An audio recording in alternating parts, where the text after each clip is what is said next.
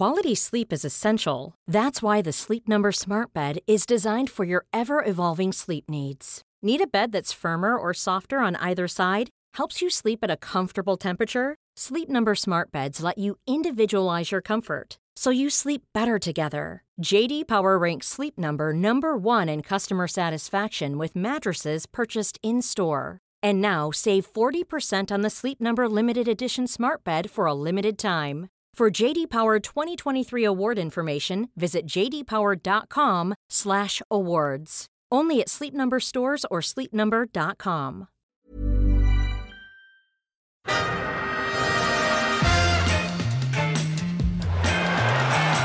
Ahí va a llegar el gol del Arsenal Ozil. Marca Mesut Ozil.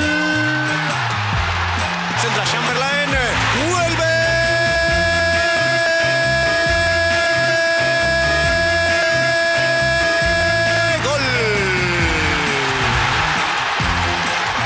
This is Arscast Extra.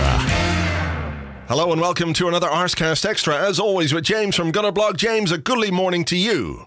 Goodly morning to you too. How you doing? I'm all right. I had a nice weekend. Uh, I saw Mark Hughes was very unhappy, and that made me happy. Yeah, it will do. I mean, I think that's sort of all you need really to, to set off the weekend. I tell you as well, before we get onto Arsenal, I saw a guy score for Udinese in their match against Lazio. And I think Arsenal's entire transfer policy has to shift immediately to sign this man. His name, extraordinarily, Kevin Lasagna. Kevin Lasagna. Yeah, his name is Kevin Lasagna. And I'm convinced that signing Kevin Lasagna is the key to us usurping Tottenham once in the Premier League. Wow, amazing. Him, and if we could bring in Bob Bolognese as well, I, I like the look of him. He's a good player too. yeah, Bob Bolognese, that would be nice. What a strike partnership. yeah. But, uh, yeah, I've literally just seen that now. Kevin Lasagna. Wow. I think that might be my favourite footballer name of the of the moment. Yeah, there are some good ones. There have been some good ones down the years, but that is certainly in the modern game one of the best. Kevin Lasagna. I mean, Kevin is is he? I assume he's Italian, is he? I, I guess so. I'm, I'm giving him a quick Google now, but he must be Kevin Lasagna, an Italian footballer, 25 years old, who plays for Udinese as a striker. There's a YouTube video. This will shock you, called Kevin Lasagna: The Future of Italy. Wow, I believe that he could be. He'd love a he'd love a derby goal, Kevin Lasagna. But um, yes, anyway, and Arsenal. What a strange old football match we saw yesterday. What a strange old football team we are at this moment in time, aren't we? It's really. Uh, you know, I was I was texting somebody yesterday, a, a friend, about this game, and uh, he he sort of texted me beforehand, going, "Come on!" And I was like, "I think we're going to get a pretty low quality game," and I think in many ways we did get a low quality mm. game. I was just expecting something a little more dull, something a little less interesting, and as it went on, it was. Um, it was eventful. You couldn't argue that there weren't uh, things for us to talk about today. A lot went on. Definitely. I mean, you know, when when we kind of ended up in this position where our Premier League fixtures began to feel somewhat inconsequential, I feared for the podcast. I thought, well, what are we going to talk about? You know, every Monday after the weekend, is there going to be enough to say other than just previewing the Europa League matches? But you couldn't complain, could you, about the, the content we've been given to dissect? There, there was a, as you as you said, there was enough. There was definitely enough in yesterday's game. Yeah, yeah, there was. Now, team selection. It was interesting to see that Reiss Nelson got a start, handed his first uh, Premier League start. We kind of hoped and thought that this might happen as the Premier League games went on. That as the focus turns to Europe, there's no Aaron Ramsey in the squad at all yesterday. For example, the manager is going to pick and choose his teams a bit more carefully carefully, leaving the door open for uh, for events like yesterday for Reiss Nelson to get a start. Were you pleased to see that? I was. I mean, it was kind of inevitable because with Mkhitaryan injured uh, and Ramsey likely to be left out, you know, we're not we're not inundated with options in those attacking midfield areas. That's unusual for an Arsenal squad. But mm. I, I, was pleased to see him start. Um, and, and, uh, if he is going to sign a new contract, I think he needs that encouragement, doesn't he? That he is going to get opportunities in the Premier League, which is what really counts. And, and with these fixtures meaning less and less, uh, I think I, think it was the right decision. I, I, I thought it was possible we might even see more changes. I thought we might see Hector Bellerin get a rest. I thought Petr Cech maybe, but Arsene doesn't like to go too hard on the rotation. He likes to keep a few senior heads in there to try and maintain some kind of consistency of results. Mm. I, I, guess that was in his thinking too. Yeah, yeah, yeah, it was, uh, and it was a it was a weird sort of a performance from us because the first 28 minutes, we didn't have an attempt on goal. One of the things that this team has been good at recently is scoring goals, creating opportunities. And within the first 28 minutes, all of the chances went to Southampton. We had something like 77, 78% possession at one point. I was looking at it, and they had had four or five attempts on goal, and we had none whatsoever. And when the goal came, the early goal, well, early-ish goal for them, I don't think we could have been surprised in any way. The, my voice is breaking. Um, the the warning signs were there, weren't they? They had been a bit threatening. They had been threatening, although I, I, I think maybe we have a, a, right to be a bit surprised at the the quite extraordinary manner in which we conceded the goal. I mean, we, we had looked sloppy and careless and not quite focused at the back. Mm. But I think when when you look at the goal that we did concede, I mean, that was true all across the back four, really. I mean, in the build up to, to it, you know, Chambers is quite static when a guy goes past him on the outside. Kolasinac is very casual in terms of allowing a cross to come in. And as for, I mean, Cech's, to be honest, very slow getting down to the shot. But as for what Mustafi's doing, I, I mean, well, it, hmm. it, beggars belief. Mm, okay, well, if we're going to talk about Shkodran Mustafi, I think we need a soundtrack. So I'm just going to play this bit of music here now. So.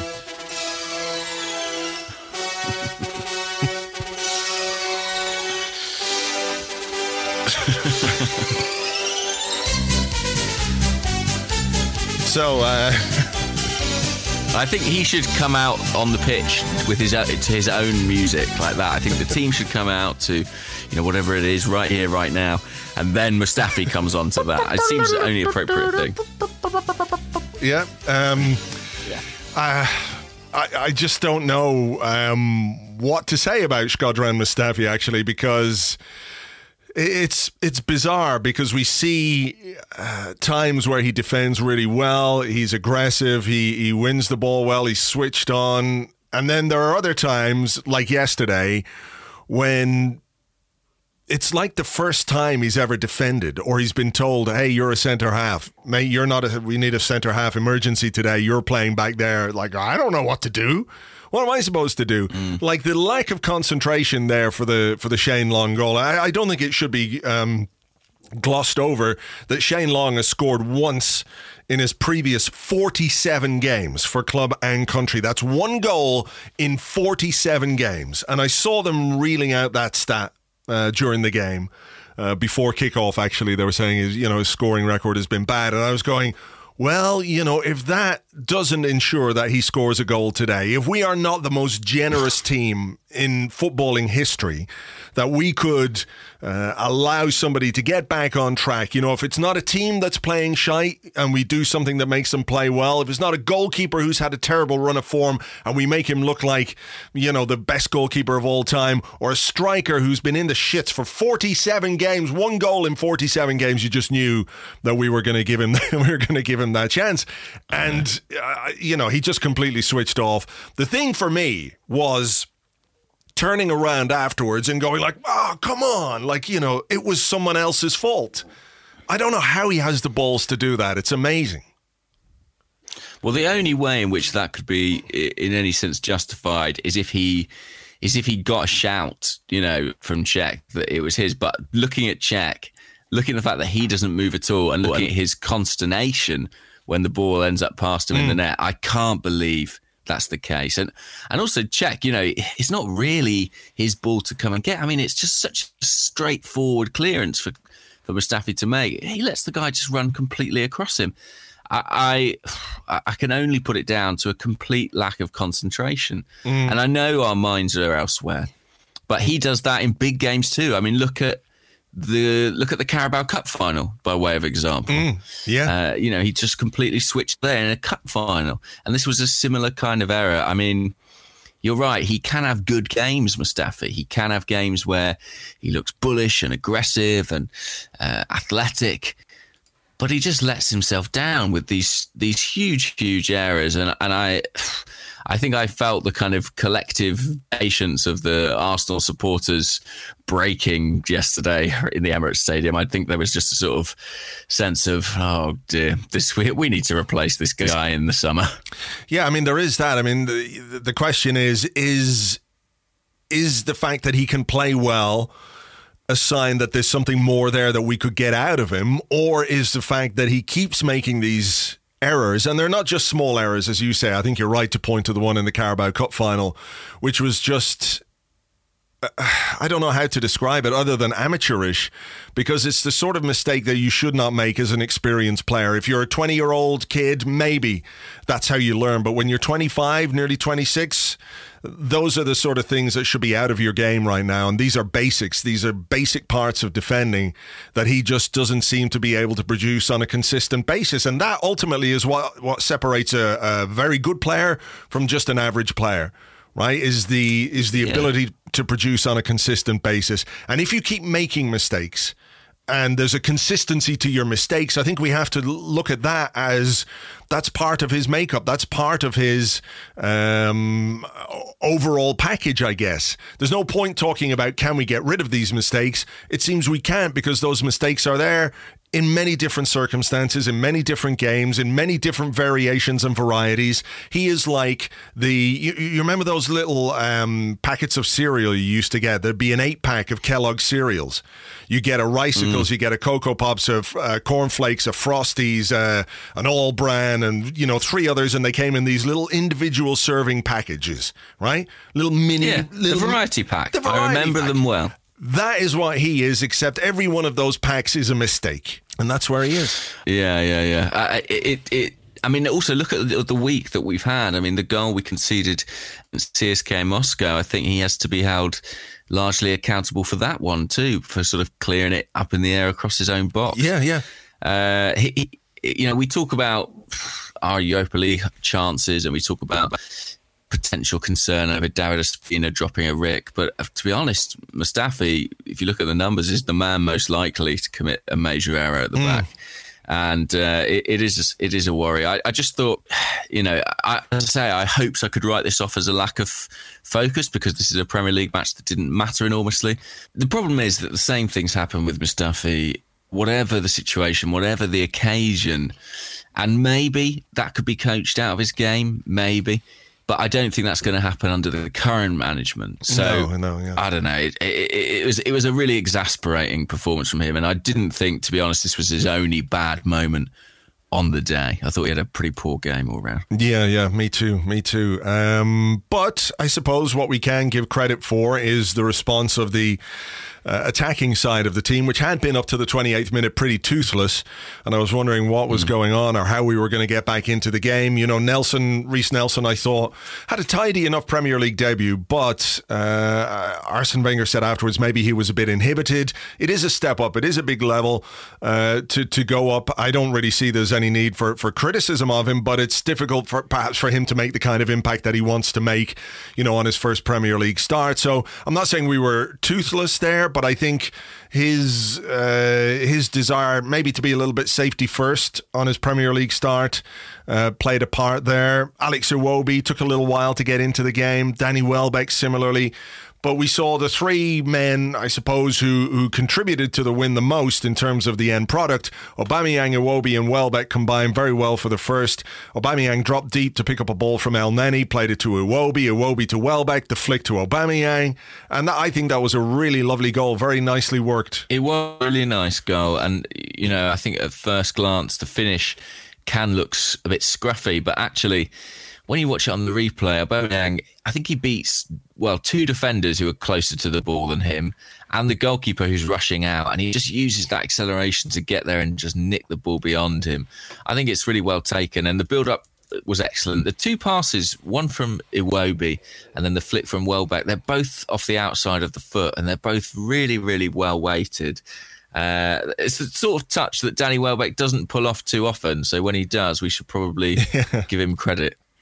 No, absolutely, absolutely. It was a great goal, and I think uh, the second goal as well. Uh, nice ball from Iwobi down the line into Welbeck, took it across, was positive. He was driving at the defence. Got a little bit of luck, I suppose you'd say, with the shot. But you know, when you put yourself in that position and you get into the sort of position where you you can unleash that kind of a shot, you're always going to have a chance of something like that happening. So, uh, nice way to go in front. Yeah, and, and unusually good contact again from Welbeck. I mean, you know, if you put that power on the shot, if it takes a nick, it's got a chance. The weight of the pass from Iwobi I thought was very good down the left hand side. I think that if that was a Ramsey or an Özil played that pass, I think we'd be raving about it. Mm. And if you go back, Welbeck actually wins a header. I think it's on the halfway line, knocks it back to someone. I think Kolasinac to start the move. So he, he did he did really well actually, and sort of joined up things on that left hand side. All in all, it was a really good response because, as you say, we had struggled, and Southampton had sat really really deep. Like I know they had had chances at the other end, but when they were defending, it was really you know two banks of four or maybe one bank of five. I mean, yeah, it was yeah. really massed ranks, and it was difficult to break them down. But we found a way to do it with a couple of really nice goals. So that was encouraging, and it's sort of uh, turned the game on its head and made me feel a lot better about things at half time. I thought we came out for the second half pretty well, also with uh, with some real purpose. We had a couple of efforts early on, didn't we? I think Granit Xhaka had one that looked like it was going in. Iwobi had one that looked like it was going in and I don't know what to say now. yeah, I mean McCarthy made a few decent saves. I actually think he's a decent keeper, Alex McCarthy. He was linked with Arsenal for a long time when he was at Reading. Was he? Um, I never heard of him before. Yeah. I don't know why. I've just oh, never right. heard of him. He was a young goalie at Reading who came through, and apparently, well, I know actually that we did watch him quite closely, and then he, he went to Southampton uh, as kind of a backup, but he's managed to become their number one this season. He's a, he's a very good shot stopper, and we saw that. I think it was Xhaka had a really good shot from range, didn't he? That was kind of mm. arcing towards the the bottom corner. He palmed away, and Iwobi had a similar shot, to be honest, that was that was stopped. But yeah, I thought we were better in the second half. Alex Iwobi, as the game wore on, grew and grew, and that really helped us on the attacking. I thought he began joining things up for us in a, a, really effective manner. Yeah, I thought it was his best game for a long time. I'm very pleased that he put in a performance like that because he has been, you know, not on his own either. Someone who struggled a bit this season to to get any kind of form together. He has been the brunt of a lot of criticism. I think perhaps some of it unfairly, some of it is reasonable based on the way that he's performed. He he he hasn't quite uh, reached the heights that we had hoped he might, or even performed with any consistency. So it's good to see him him uh, remind people that he is a good player. I think he took responsibility as well, which is what I really liked about the performance. Is that he always wanted the ball. If you looked at him, he was he was standing there. He was between the lines. He knew that he was a guy who was going to have to link midfield and attack because of the way Southampton were playing and they were sitting so deep. I thought it was quite clever of him, and some of his his uh, delivery, some of his uh, his ball control, some of his crosses, etc., were really very positive. And I think he ends the game with a couple of assists. The first one perhaps not quite as clear cut as the as the uh, the the one for the third goal, but uh, mm. it was a good performance from him overall. It was, and he's actually, you know, been out of the frame a little bit in recent weeks. He hasn't really been getting starts, and I thought you sensed a bit of hunger from him to get his place back in the side. And I do think, for all the criticism that uh, there has been of Iwobi this season, and I think some of it is understandable, when setbacks have occurred, I think he has responded very well. When when there was that big story about him being out partying, if you remember, his few performances after that were some of his best of the season, and he didn't shirk it. You know, mm. he, he, hmm. faced up to it and he was starting games and producing. And similarly here, he's been out of the side. He's lost his place to Mkhitaryan, and yet he's come back in and and shown what he can do. I think he's got more character maybe than some some realize, and I think he's got more ability than some realize. I I think he's a, a big talent, and I was pleased. I was really pleased actually to see him have a positive impact yesterday, especially because with Mkhitaryan injured, there, there's a chance that he could be up for selection in the Europa League. So. Yeah, Absolutely. I mean, this is the reality of, of the situation that we're in. Yesterday was a chance for both Welbeck and Iwobi to come in and show people, okay, mm. I'm a good player. I can still contribute something here. Welbeck ends up with two goals and, a, uh, and an assist. Iwobi with two assists and his best performance uh, of the season. Probably the best player on the day, uh, Welbeck aside, maybe. And, uh, you know, if we are going to go the distance in the Europa League, we are going to need those players. We're going to need them to uh, to find some form and to contribute between now and the end of the season. So, you know, that was that was another really positive aspect of, of yesterday's game.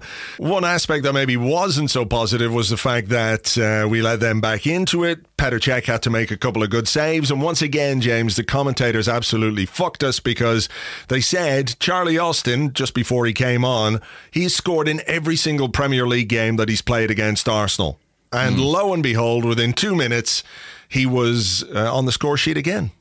It's weird, isn't it? It's like, uh, you know, Shane Long hasn't scored for a million years, and yet he can get a goal against us. Charlie Austin scores against us every time he plays us, and yet he can score a goal against us. I mean, basically anybody can score against us. That's what I'm inferring from this game. Yeah, it wasn't great, was it? The defending uh, for the for the second goal really wasn't good. Jack Wilshere running around like a headless chicken. He was mm. bypassed way too easily. Callum Chambers got done. Charlie Austin is unmarked. Uh, I think Mustafi was just running into the goal.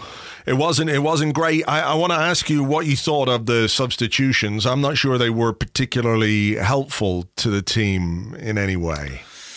I'm trying to look back. Well, I think they were more about uh, well protecting certain players' fitness. For example, Hector Bellerin. I mean, ordinarily you wouldn't take your right back off in in that kind of situation. Who? What were the other changes? Wilshere came well, on for. Wil- Wilshere came on for Reiss Nelson, which I'm not sure gave right. us the right kind of balance because. Uh, it, it, seemed to disrupt us a little bit. What, what did you make of Wilshere's cameo? I, I watched your video. Yeah. Uh, your on the whistle video, and you were less than impressed. I think is is fair was, to say. I was less than impressed. I mean, I you know he's got this habit of when he's when he's not performing when things aren't happening for him on the pitch which i don't think they did yesterday there were there's one particular misplaced pass on the break that really could have let us in for another goal he said he tends to make up for it by being i mean what's the word i suppose combative is the the kindest way you could describe it but throwing himself around, running around like a bit of a headless chicken, as you said. And I thought yesterday was really one of those days. I think he's in a, a pretty poor run of form, and I wasn't impressed with his contribution on the second goal uh, for Southampton that you just mentioned, but also even in the sending off. I mean, I'm sure we'll get to those, but I just felt that it was sort of needless from him, mm. and I feel like that you see that in his game when he doesn't play well, he kind of makes his presence felt in other ways. Yeah, you know? yeah. Well, I mean, while we're while we're on it, let's talk about the sending off for the Southampton player. You know, I, I didn't really have any issue with Wilshere making that foul. At that point right. of the game, the guy's driving forward. You know, we've been accused of being too nice, not being cynical enough. That was really cynical. It was a professional foul. I can understand why that guy lost his reason right? Mm. I can understand why he lost his rag because he's running and Wilshere's basically ripped the shirt off his back. And it is one of the most frustrating things when you're playing football to have that uh, sort of foul committed on you, whatever about being tackled or tripped up or whatever. But when you're sort of running along and there's a guy pulling your shirt, it, it's maddening. His reaction was wrong and he obviously deserved the yellow or uh, the red card. I don't mm. think there's any any doubt that there's a red card there. Wilshere definitely a yellow card. What I didn't think was necessary from Wilshere was to to react the way that he did when the guy threw him over.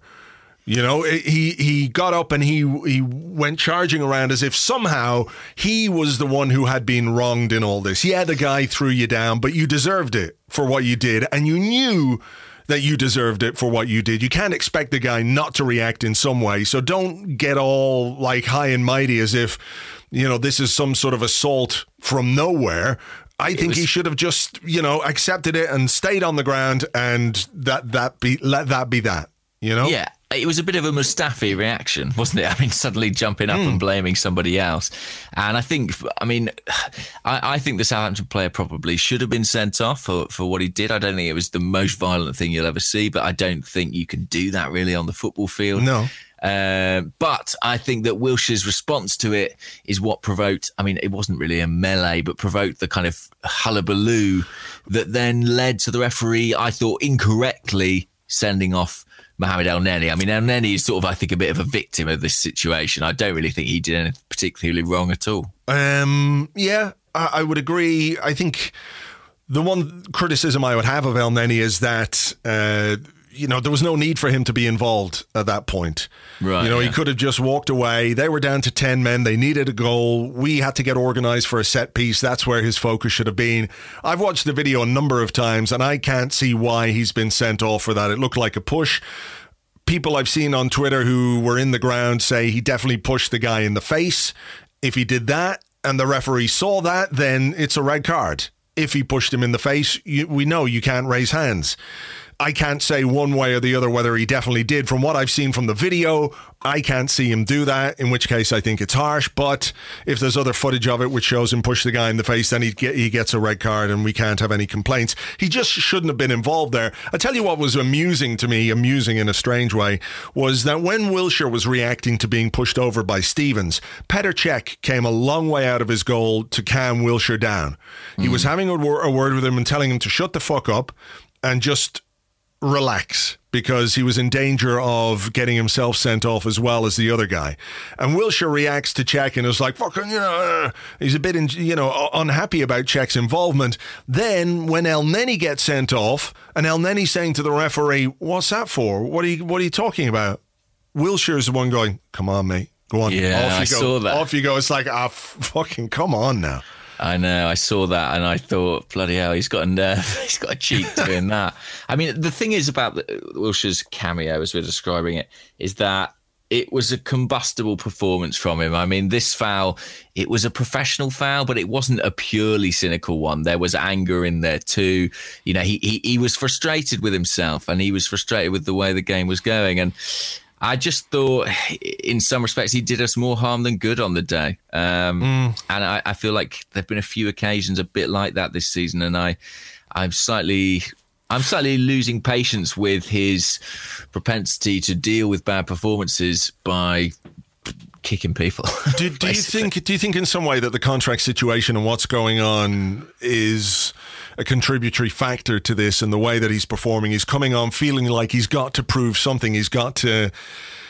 He's got to show people that he cares in some way, and maybe he's going about it the wrong way because his form is not great at the moment. He's not able to contribute or contribute in the way that he might like with the ball. So, if at least he can show some passion, for example, uh, you know, in inverted commas, that that might be a positive, uh, a positive thing. That's an interesting point. I hadn't thought of it that way. I mean, maybe uh, the contract situation lends itself to a, a certain insecurity, and he's he's constantly trying to compensate for that on the field. I think it's having the inverse effect, to be honest. Uh, I think that each one of these performances makes the likelihood of Arsenal increasing their contract offer smaller. Uh, and I think even the fans who have that real affinity with Wilshere and who really, you know, feel that he's kind of one of our own, I think they must be growing a little bit tired of, of some of these antics. I, uh, yeah, I, I, I have a lot of affection for him as a player. I think we, I think we all do.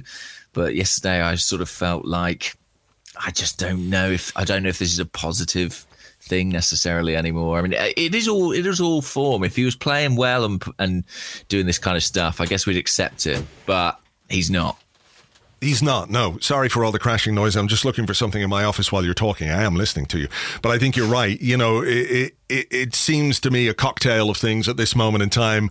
Uh, you know, low on form, therefore he has to he has to show his stuff in in a different way, and maybe he's frustrated with the situation as well. That he wants more from Arsenal, and Arsenal don't seem prepared to give him that. And uh, yeah, you, you'd hate for it to to end in a slightly unhappy way if that's what's going to happen this summer. If Jack Wilshere does go uh, or does leave, then it would be a shame. I think if it was to if there was to be anything other than uh, goodwill for Jack, because he is an Arsenal man, he is uh, passionate about the club, but maybe it's time to go in a different direction. I, I would hate for it to be spoiled in any way. That's uh, th- that's all I mean. Anyway, um, that's a negative, I guess. And then he's a negative in the sense that he is now going to miss, I presume, three games because that's violent Yeah. conduct. Yeah. So unless the club are going to appeal the red card, he is going to miss the next three Premier League games, which is a bit of a pain because he is somebody who comes into the team for the Premier League games while the Europa League is is more uh, important. So those are two negatives, I think, to end the game on. But we overlook the fact that we did get a winning goal, and Danny Welbeck who everybody went, oh my God, Danny just Welbeck to Welbeck there when he missed that chance. To his credit, he kept his head up. He didn't let it affect him, and he got the winning goal. And uh, you've got to give him, you've got to give him huge props for that. I think. Yeah, I mean uh, that's probably the one caveat we should offer on Wilshere is that we probably should have been talking about uh, an assist from him when he reached across and squared the ball for Welbeck, who who somehow skied it over the bar. But he, he kept his head up, like you say, and in his post match interview, he said, "I just believed another chance would come." And it did come thanks to Alex Iwobi. It was a, Yeah. another good bit of play, really. A couple of nice little twists and turns on the edge of the box. I think a left footed cross to the far post, and, and Welbeck's there to nod it in. And you know, for uh, for all his travails this season, he, he has come up with goals here and there when we've needed them. He got two against Milan, two more against Southampton. It's an interesting situation now because Arsene Wenger's probably got to pick uh, at least one of Iwobi or Welbeck, as we said, for the Moscow game, and they've both really, really thrust themselves into contention. There might even be a case, given given what Jack produced on Sunday, to to start them both out there. So they, they did really well, and I was pleased for Welbeck. I mean, it's interesting, isn't it? He, he gets a lot of, uh, he does get a lot of stick, and a lot of it is understandable. But Arsene Wenger after the game, talking about uh, the mental strength that he showed, you know, coming back from those injuries, and I, I do think that whenever you talk about Danny Welbeck, that has to be part of the conversation because what he has fought back from is is quite extraordinary, and the fact that he's playing at this level at all uh, is quite remarkable, in my opinion. Yeah, I'm glad to see. I'm glad to see uh, him score, and glad to see Iwobi uh, produce as well. Aubameyang with another goal, uh, which continues his really good start to his Arsenal career, and six wins from six, and you know it, it puts us in. I won't say great shape for for Thursday, but it just keeps that momentum going and that belief that the team has. You know, if we're going to go somewhere in Europe, if we have the confidence of winning games, regardless of how we're winning them. You know, yesterday's was a bit weird in that, you know, Southampton could easily have won that game, I think, in terms of the chances that they had, in terms of the way that we defended. You know, it wouldn't have been a surprise if we'd lost that game, but we had the resilience to come back and score the winning goal and keep them at bay.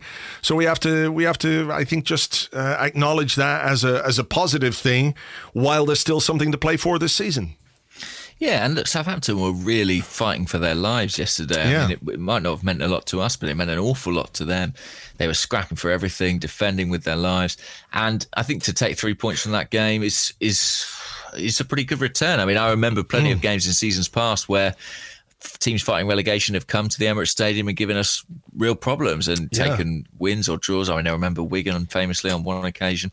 So I think it's good to keep the momentum going. It's good for the confidence, and it looks like no more injuries as well. So all in all, a pretty positive afternoon. I think Arsene Wenger will be pleased that he was able to rotate his side to rest some really key players, the likes of Ozil, Ramsey, mm. Koscielny, Monreal, not involved at all, to bloody youngster like Reiss Nelson, to improve the confidence of of Welbeck and Iwobi and come away with three points. You can't turn your nose up at that. Yep, can't really argue with that. Just to finish off this part of the show, you remember a few weeks back we did our predictions for the rest of the Premier League games. We are three out of three, both of us. Uh, We both said we beat Watford, both said we beat Stoke, and both said that we would beat uh, Southampton. So we're on track to where we thought we might be. Now, the next game, I think, is Newcastle, isn't it? And uh, we both have a drawdown for that one, so we'll see. But so far, 100% prediction rate uh, success. So I don't know what that says. Something very strange is going on.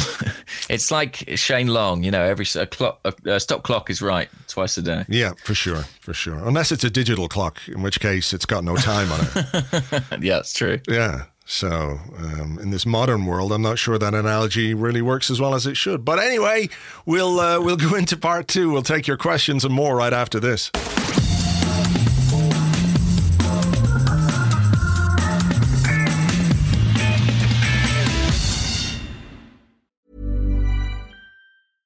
Hey, I'm Ryan Reynolds. Recently, I asked Mint Mobile's legal team if big wireless companies are allowed to raise prices due to inflation. They said yes. And then when I asked if raising prices technically violates those onerous two year contracts, they said, What the f are you talking about, you insane Hollywood ass? F- So to recap, we're cutting the price of Mint Unlimited from $30 a month to just $15 a month. Give it a try at mintmobile.com slash switch. $45 upfront for three months plus taxes and fees. Promo rate for new customers for limited time. Unlimited more than 40 gigabytes per month. Slows. Full terms at mintmobile.com. Hey there, it's Michelle Norris. I'm host of a podcast called Your Mama's Kitchen. When I travel, I'm usually looking for a way to find a taste of home when I'm not at home. And one of the things I love to do when I am at home is entertain. And Airbnb allows me to do that. When I was in California recently, I rented a house that had a great kitchen. And when we were sitting around the table, we we're all thinking, we're in someone else's house. Someone could be in all of our homes as well. If you have a home, but you're not always at home, you have an Airbnb. Your home might be worth more than you think. Find out how much at airbnb.com/slash host. Welcome back to the Arsecast Extra. This is part two of the show where we answer the questions that you sent to us on Twitter at Gunnerblog and at Arseblog and also on the Arseblog Facebook page, facebook.com forward slash the Arseblog. Before we start on this one, James, you remember the other day we were asked about, you know, Monday to Friday, are we going to keep going? Is there, you hmm. know, a, a change in the schedule? And we said, no, we're not going to do that. But it does get confusing, I think, for people if there's an extra Arsecast Extra, not least because they don't know it's an extra Arsecast Extra because the voiceover at the start just says, this is the Arsecast Extra. So what I've had to do is commission a new voiceover for when we do an extra Arsecast Extra. So it's going to sound like this. This is an extra Arsecast Extra. So there. Wow. Wow. Great. Wow. I'm excited about that. Yeah, that And at is- least go on. the clarity is crucial, isn't it? At least people know then. Yeah, absolutely. We don't want people, you know, thinking on a Friday that it's Monday or on a Monday that it's Friday. Now we can have uh, distinction, separation between the days. People Very will know. We can have one for every This day of the week. is an extra Arsecast Extra. And just if anybody who is uh, looking for somebody to do voiceover work that isn't me, of course, I would be your first choice if you were looking for a voiceover artist. That is uh, Dom O'Shea, who's at Dom O'Shea on Twitter. So if you fancy a voiceover, drop him a line. He will uh, he will do the necessary for you, of course, once you cross his palm with silver, as uh, any voiceover artist uh, will tell you. We don't uh, we don't work for exposure.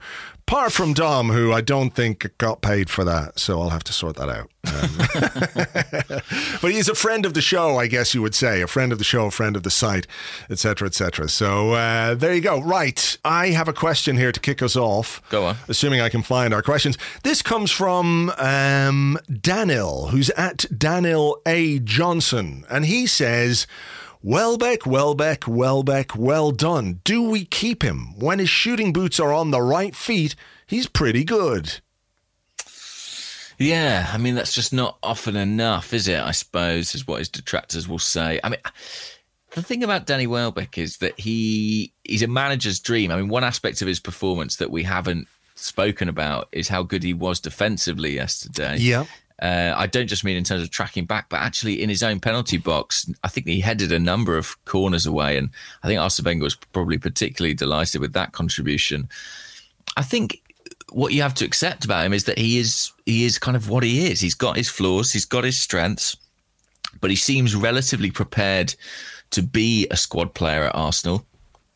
And as squad players go, I think he's a, a pretty handy one.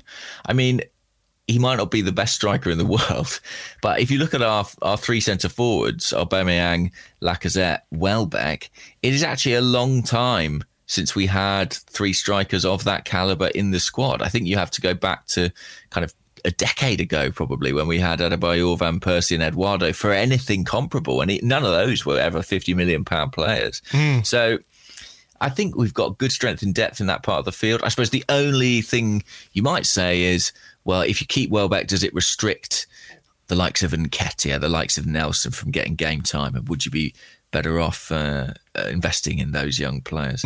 I, I suppose as well, they need to come to an agreement with the player. You know, maybe he feels having had the injuries, having missed so much football, he wants to play every week. And I don't think anyone is suggesting that's necessarily something he should do at Arsenal. Yeah. What, what, do you think? It's a fair point, isn't it? It really depends what he wants from the rest of his career. You always get the sense from Welbeck that he wants to be a centre forward. Mm. Part of the reason he was unhappy at times at Manchester United was the fact that he wasn't being played as a striker. And, you know, you can see why he wasn't played as a striker given the players they had available to them. Similarly, at Arsenal, is he going to play centre forward very much when we've got when we've got Aubameyang and when we've got uh, Lacazette, it's hard to see that he will beyond an injury crisis. So it really depends what he wants from his career. I think your point about Nelson and, and Nketiah is an interesting one as well. Does Arsene Wenger consider them ready to do in the Premier League what he feels he can get from Danny Welbeck when Danny Welbeck is fit? And I think what we've seen maybe over the last couple of weeks is that when Welbeck is fit and I won't say in form per se, but when he is playing more regularly, we see a bit more from him than just the the, the stuff that people laugh at, you know, the, the mistakes yeah. and the misses, which are, you know, of course they're amusing, but I, I think a little bit unfair uh, on Welbeck himself because he is capable of better and he, he showed that yesterday. So, I would be surprised if Arsene Wenger was ready to ditch Welbeck to go with Nketiah and Nelson on a long term basis. But it's a tricky one this summer because the contract is up next year and Arsenal have to make a decision. Are they going to let Danny Welbeck just go and leave on a free another year and then the two youngsters or youngsters are ready to step into the fray? Or do they offer him a new deal? I suspect we will offer him a new deal. Based on what Arsene Wenger says and the way that he talks about Danny Welbeck, my feeling is that we will offer him a new deal. Whether mm. he signs it or not is another question, but I'd be surprised if we didn't. I also think, I don't think, well, but I know he's English, and so there's going to be. Uh, he's going to have some value in the transfer market, but I don't think it's a case like Oxlade Chamberlain where we're potentially leaving 40 million pounds on the table. That's mm. just my hunch. I don't think you're going to get that kind of fee for Welbeck, given his age, given his injury problems, and given his position within the squad. So I, I wonder as well if you alluded to it there, but is it a possibility that he does kind of see out his deal at Arsenal and that he does kind of play a senior role next season mm. while the likes of Nketiah get an opportunity to to prove themselves either on loan or you know in the cup matches? I think Arsene Wenger look, we don't know that Arsene Wenger will be in charge next season, mm. but I think he really, really likes Danny Welbeck, mm. and I think. Oh, what, what, are you humming about there? mm. Well, I mean, it all depends what happens between now and the end of the season, doesn't it? But it seems, you know, certainly Arsene Wenger's not not thinking about going anywhere. So no, I think that's I think that's correct. I think uh, certainly no decision has been made uh, to the contrary. Let's put it like that. Yeah. yeah. Uh, but yeah, I, I, think you know who do you want as your third choice striker? Who are you going to buy that's going to come to play behind Aubameyang and Lacazette in the pecking order?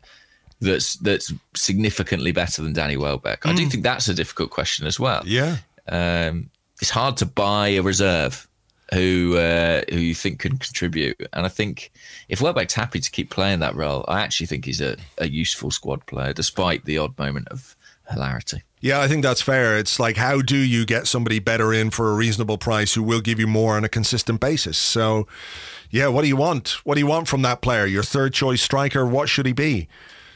Mm. Mm. I don't know. I mean, maybe a young striker like Nketiah. That would. That, I think that is the the decision to be made. But you, we're very we're very quick to, you know, say that Eddie Nketiah is kind of ready and going to be a star based mm. on two goals against Norwich. I mean, there's a long way to go, and there's plenty of senior matches he's not really managed to influence. Yeah. There's no guarantees. We all remember Arturo Lupoli. Mm. Do, do you feel maybe that perhaps some of the reservation about Welbeck is that because he's not going to play centre forward when the other two are fit, the, the way he gets into the team is as a wide player. Maybe if we're looking to improve the team, that we could find a wide player who is a significant upgrade on Danny Welbeck.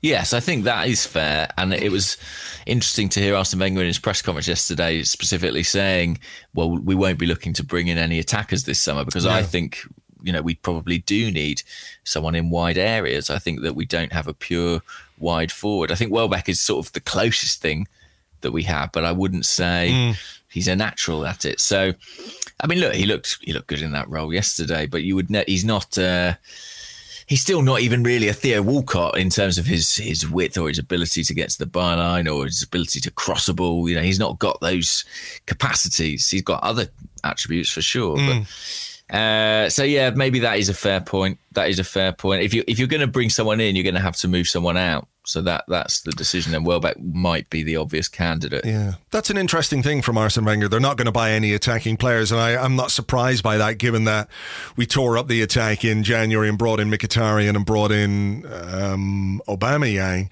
I do wonder if it means though that we're ready to to actually commit to Reiss Nelson and his talent.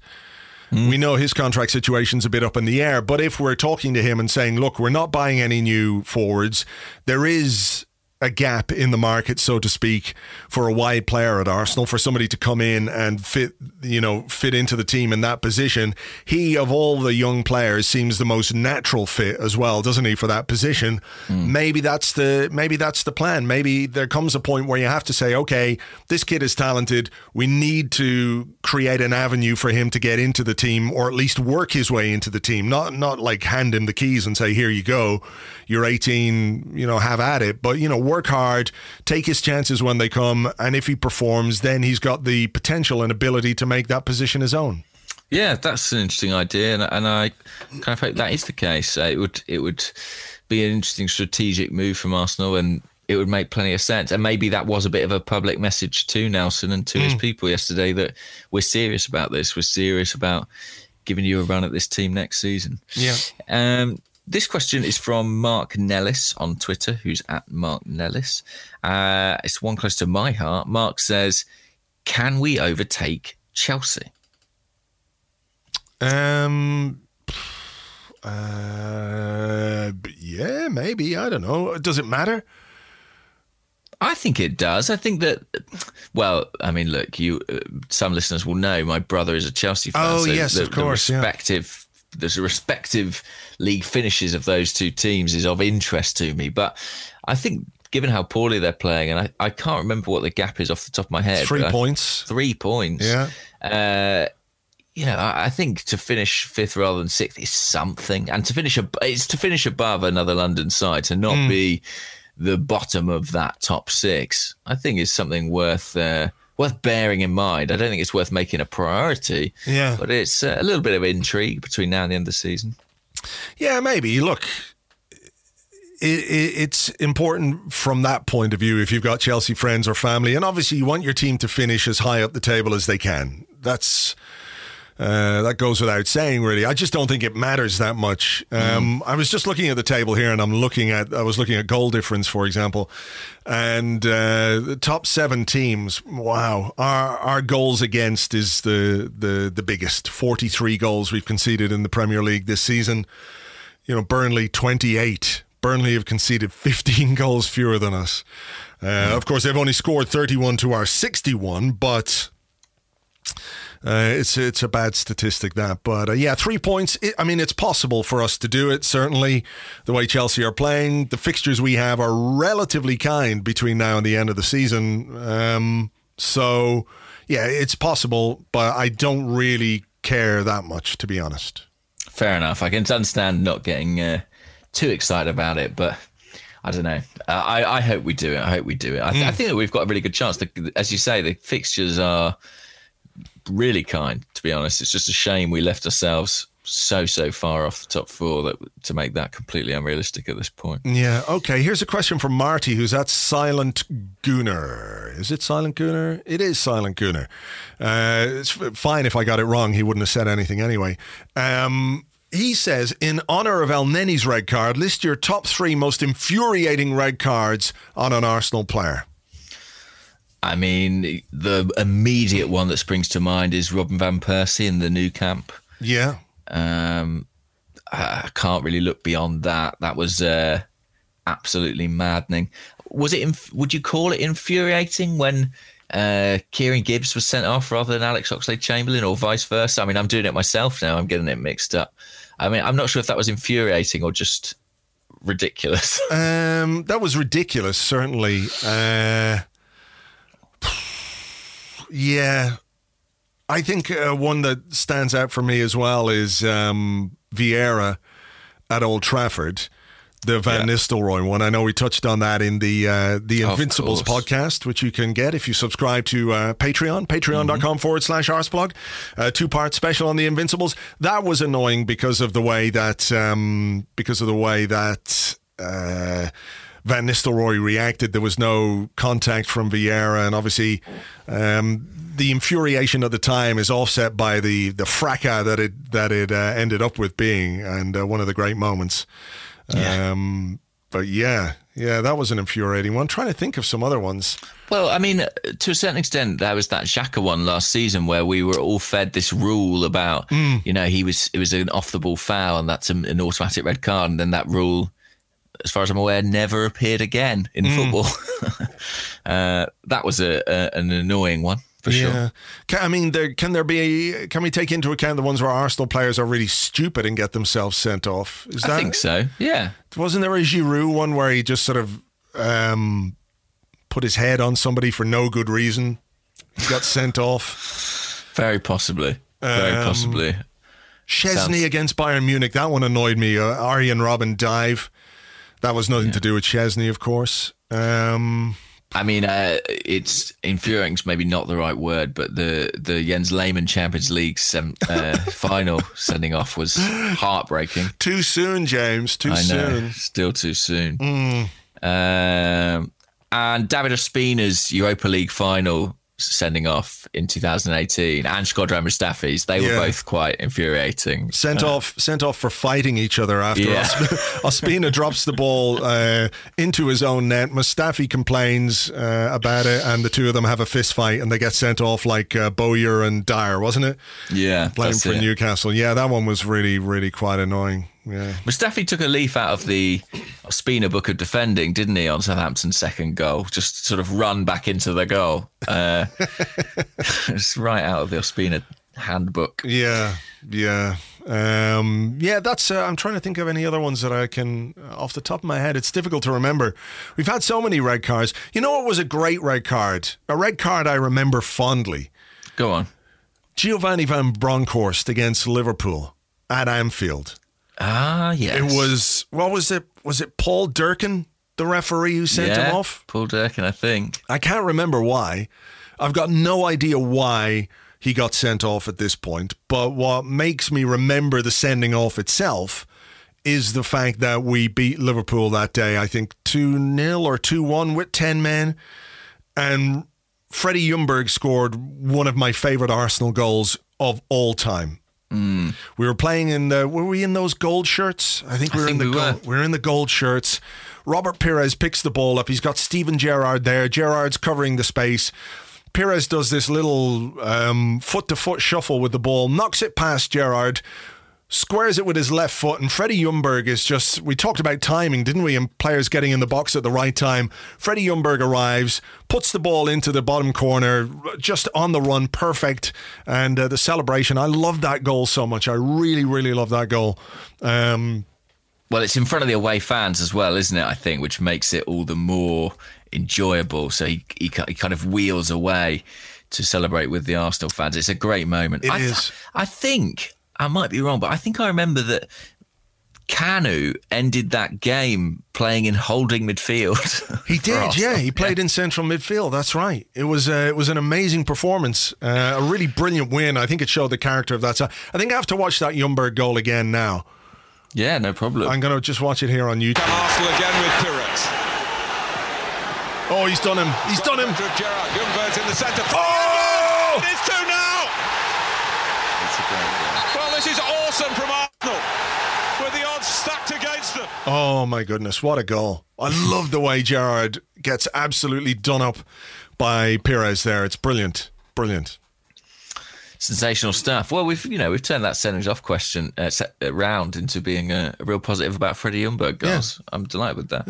Uh, Adam Topku, who's ad at ad underscore ski, says based on yesterday's performance, would you pick Iwobi or Welbeck in Mkhitaryan's place on Thursday? He says I'd be tempted to play both and drop Jack. What would you do out in Moscow? Uh, that I would drop Jack Wilshere and I would play both Welbeck and Iwobi. I think Jack looks like a player who needs a rest. He needs um, he needs just a spell out of the team, perhaps. Um, I mean, he got that yesterday for a little bit, and then came on and uh, ran around and did what he did. But yeah, I would be tempted to to leave Wilshere on the bench. I'm not sure Arsene Wenger will though, because he will look to Wilshere as somebody who's experienced and perhaps can give the team a bit of control in midfield. Um, it might allow us just to be a bit more defensive if we need to be defensive uh, during the game. You know, drop Wilshere back in to a more central spot and drop him further back, deeper, um, rather than go hell for leather. I mean, if we were going there and we had to score goals, definitely I'd play uh, Iwobi and Welbeck uh, and drop Wilshere. But um, I, I think Arsene Wenger will play Jack. For me, I guess. What will he do? Will he play Welbeck or Iwobi? I think he'll play Welbeck. I think he will as well. I, I think that when he brought Lacazette on for Aubameyang yesterday, maybe that was in his mind. You know, get that Welbeck Lacazette uh, combination going again. I, I, think that I thought that Welbeck might start uh, in the home leg, to be honest, and he didn't. But I think he, I think he will play this game. But I, like you, would leave Jack out.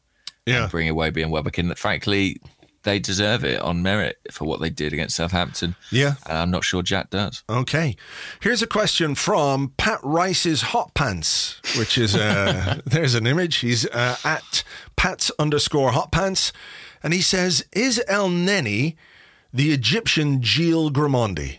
Well, uh, I mean, they've, you know, they've got, I suppose, a similar silhouette. When Gilles had his full head of curls, it was something to rival Elneny's hair. But I, I don't know if he is. I think I, I, I might be doing Grimandi a disservice there, but I don't think he was quite as tidy and accomplished a player on the ball as Elneny is. I mean, mm. people might not uh, feel that he's adventurous enough with his passing, but he is extremely secure with it. And Grimandi was someone who I think you recognised as much for his kind of his tackling, his ball winning ability, as much as ability with the, the thing at his feet. Mm. I think Elneny is a, a really solid midfield player who, a bit like Welbeck actually, is a, a, a very, very handy squad member. And he's already been tied down to a good deal. And I think that's good business from Arsenal. Uh, I also don't think he's got the, the natural aggression really that Grimandi has. That's why it was such a surprise that it was him sent off yesterday. I mean, he, he seems mm. like a guy who hasn't got a, a, bad bone in his body. There's actually a great if you go back and you watch the clip of Welbeck scoring the header. There's this cameras kind of linger on Welbeck, and all the players come over and give him a hug.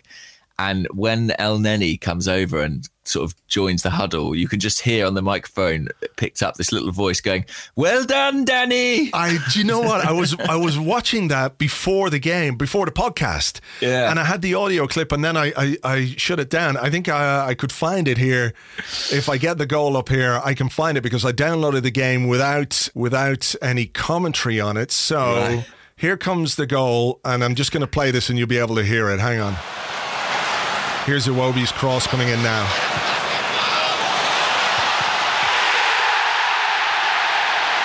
Welbeck celebrating. Here we go.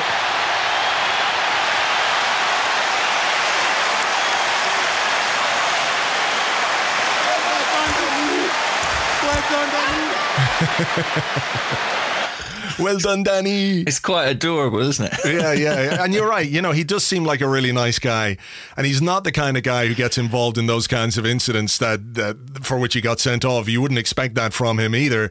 But no, I don't think comparisons with Grimandi are correct. Grimandi was a snide fucker. He was a yeah. nasty, dirty cunt at times. he really was. Actually, when you think back to it, he was just a, he was a bad man. He was mm. a bad man. He got sent off in the Nou Camp against Barcelona for elbowing Pep Guardiola in the face. Uh, while they were sitting on the ground, the two of them had been involved in a tackle, and Grimandi just elbowed him. And then there's that other uh, fam- really famous picture which you can find. Um, it's not too difficult to find. I think we're playing Inter Milan in the Champions League. There's a corner, and then there's uh, a picture, and you can just see Grimandi's doing this. What me face?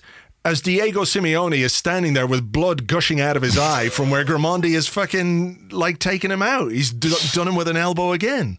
So I don't think Elneny has that kind of aggression, which is good. I think that's good. Um, it's not great to have players who go around elbowing others in the face. That's that's not a nice thing to do. Um, obviously, there are players who you wouldn't mind it being inflicted on from from uh, time to time, but as a general rule, you run the risk of being sent off when you go around elbowing people in the face. And Grimandi got sent off quite a bit. You know, I don't think he is. Uh, or was, as you say, as tidy a player on the ball uh, as Elneny is either. So, uh, yeah, I don't think the comparison stands up in terms of being a useful squad player. Yeah, you can kind of see where, where he's coming from there. But I think El Elneny is a better midfield player than Grimandi is. He's safe, he's reliable, he's solid, he's unspectacular you know, he's not going to be the most incisive player, but he is a consistent performer. I think you know he generally gives you a good performance. He's he he doesn't give the ball away. I'm not sure that was always true of Grimandi when he was playing in midfield either, or at yeah. centre half. Yeah, exactly. No, I, I, think the comparison is uh, doesn't quite work for that one, but there mm. you hmm. go. Uh, let's have this question. This is from Paul Blakely, and Paul is at Kieferzoidy on Twitter, and he says, "We've gone from being boring to scoring fairly freely quite quickly." What do you put this recent goal scoring change down to? Freedom of stress, the players working it out, tactics, or is it as simple as having a top class forward in the team? What do you make of our, our goal run? I don't quite know. I mean, people say Alexis is gone and now Mesut Ozil has more freedom, but we scored three goals yesterday without Mesut Ozil. There's a part of me that thinks there could be a, a, a long, complicated tactical reason for it, but basically, I I just have a sense that, particularly when it comes to our form, that we we we've got good players. We've always said we've had, we've had good players, right? And they they just couldn't be that bad for that long without something happening to turn it around. Yeah. I just think that we've turned a corner and we've got players who are capable of putting a run of results together, as we've seen in season after season after season. So I think there is probably a bit of freedom in terms of the way that the team is operating right now. I think I was listening to Tim Stillman on the Arsenal Vision podcast, and you know he he does make the point that Mesut Ozil doesn't have to share top billing with Alexis Sanchez. I think what was interesting about the Alexis Ozil thing was that when you think about the contributions that the two of them had, or the combinations, I should say, that the two of them had, the ones that that that are most memorable to me are Alexis creating for Ozil, rather mm. than Ozil being the creator for Alexis. There must have been plenty of those, but the one that the ones that that stick in my mind are, for example, was it last year against Norwich, maybe, uh, or somebody away from home, Watford, Watford where Ozil scored a great header. It was on a, Alexis cross from from the left hand side.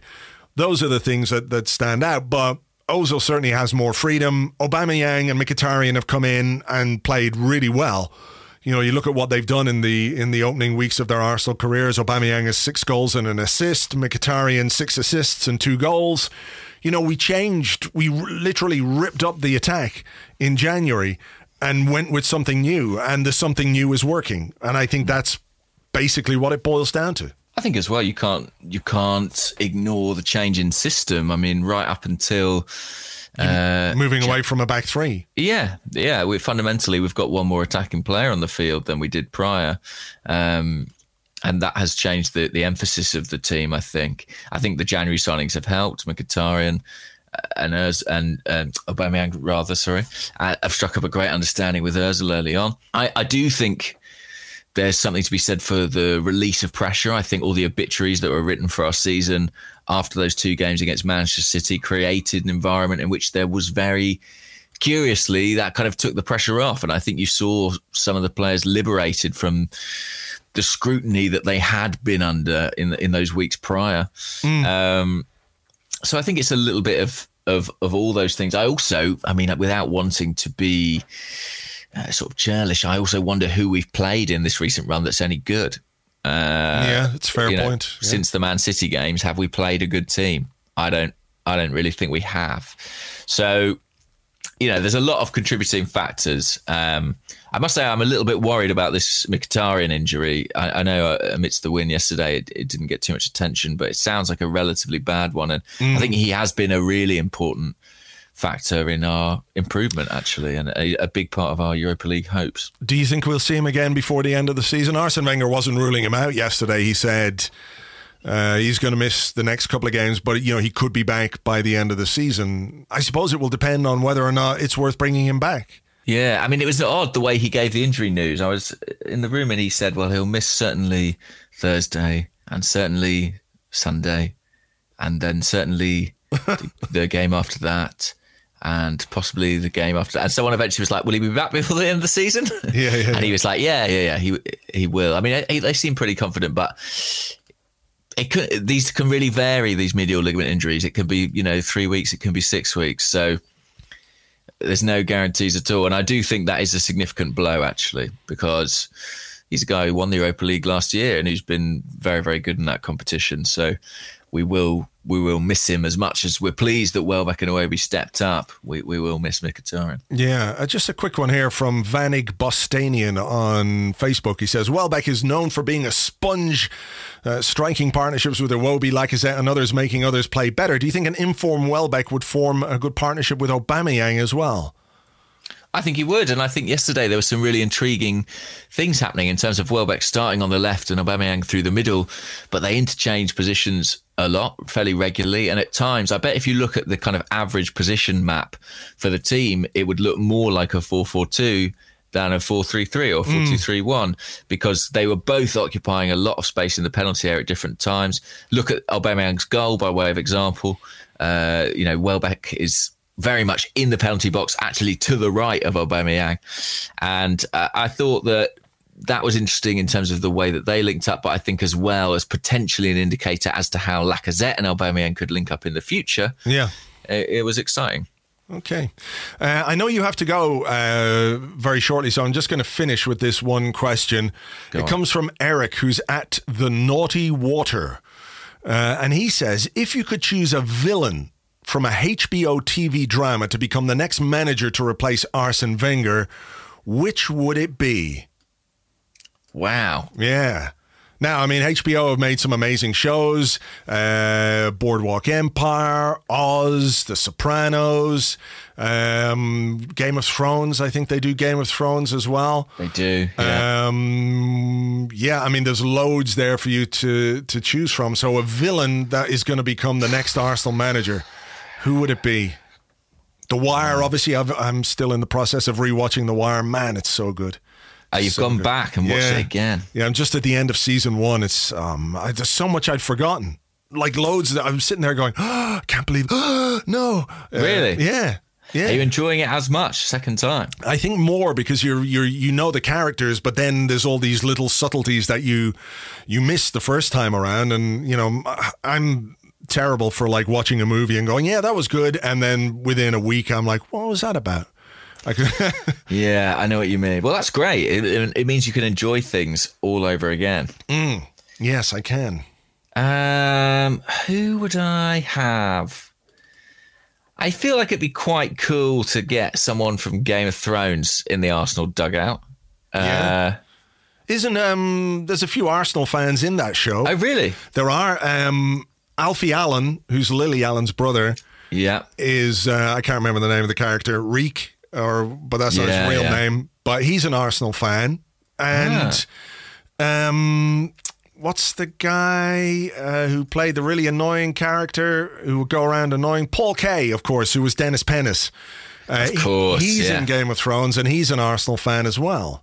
So, so we could have one of our own. Could have, but are they really villains? That's the question. I wouldn't have, you know, and I w- I couldn't have Joffrey as the Arsenal manager. No. I, I need someone with more experience. Yeah, for sure, for sure. I mean, one of the White Walkers would be quite good. Mark I mean, Hughes- that's what I'm thinking. Yeah, I just think Mark Hughes on the dugout. He's yeah. not going to be complaining about shaking hands with one of them. No, he's not. He's not going to go anywhere near them. And if he gets out of his technical area, White Walker is, you know, he's going to get him. I, I thought about this a little bit before I before I ah, okay. uh, before I asked you, and I came up with uh, uh, Al Swearengen from a show called Deadwood. Seen Deadwood? Uh, now, I, I know of Deadwood, but I haven't seen it. So you have to explain to me why this is such a good choice. Well, Al Swearengen is the. He's not the sheriff. Uh, no, uh, Timothy Olyphant is the sheriff of this town, Deadwood, which is set in the gold rush era. Uh, it is one of the best shows of all time. Sadly, HBO cancelled it after three series. Um, but Al Swearengen is like a, a, saloon owner. He's kind of the guy who, you know, looks after all the drugs and drinks and women's and all that kind of stuff within the town. He is uh, played by what the fuck is the guy? Oh, he's name? played by like Lovejoy, isn't he? Yeah. What's his name? Uh, I I forget his name, but yes, I know exactly who you mean. Uh, Lovejoy. It is. Oh my God, Ian McShane. Ian McShane. McShane. That's Uh. I was going to Google Lovejoy, but I was afraid that it might uh, give me to, Yeah. Tim Lovejoy. So I decided against it and used my memory. But anyway, he's an amazing character. He swears a lot, he drinks a lot, he smokes a lot. And I found this incredible clip. And if you think that this doesn't make him suitable for Arsenal manager, wait till you hear this. Imagine Arsenal have just lost a Carabao Cup final. Mustafi and Ospina have both been sent off. And in the post match press conference, he comes out with this. Pain or damage don't end the world, or despair, or fucking beatings. The world ends when you're dead. Until then, you got more punishment in store. Stand it like a man and give some back. Yeah. How about that? More punishment is coming. You're going to get beaten more. That is truly life as an Arsenal fan, but, you know, give some back.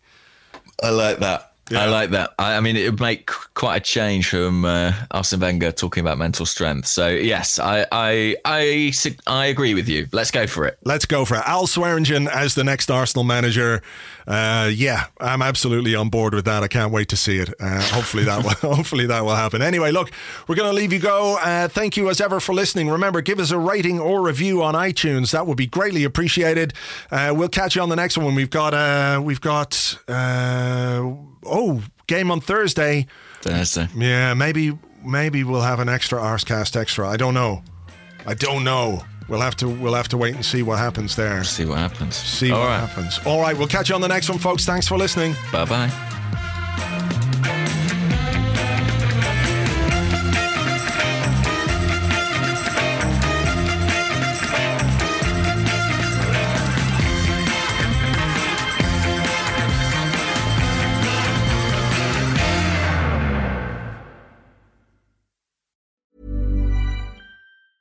A lot can happen in the next three years. Like a chatbot may be your new best friend. But what won't change? Needing health insurance. United Healthcare Tri Term Medical Plans are available for these changing times. Underwritten by Golden Rule Insurance Company, they offer budget friendly, flexible coverage for people who are in between jobs or missed open enrollment. The plans last nearly three years in some states, with access to a nationwide network of doctors and hospitals. So, for whatever tomorrow brings, United Healthcare Tri Term Medical Plans may be for you. Learn more at uh1.com.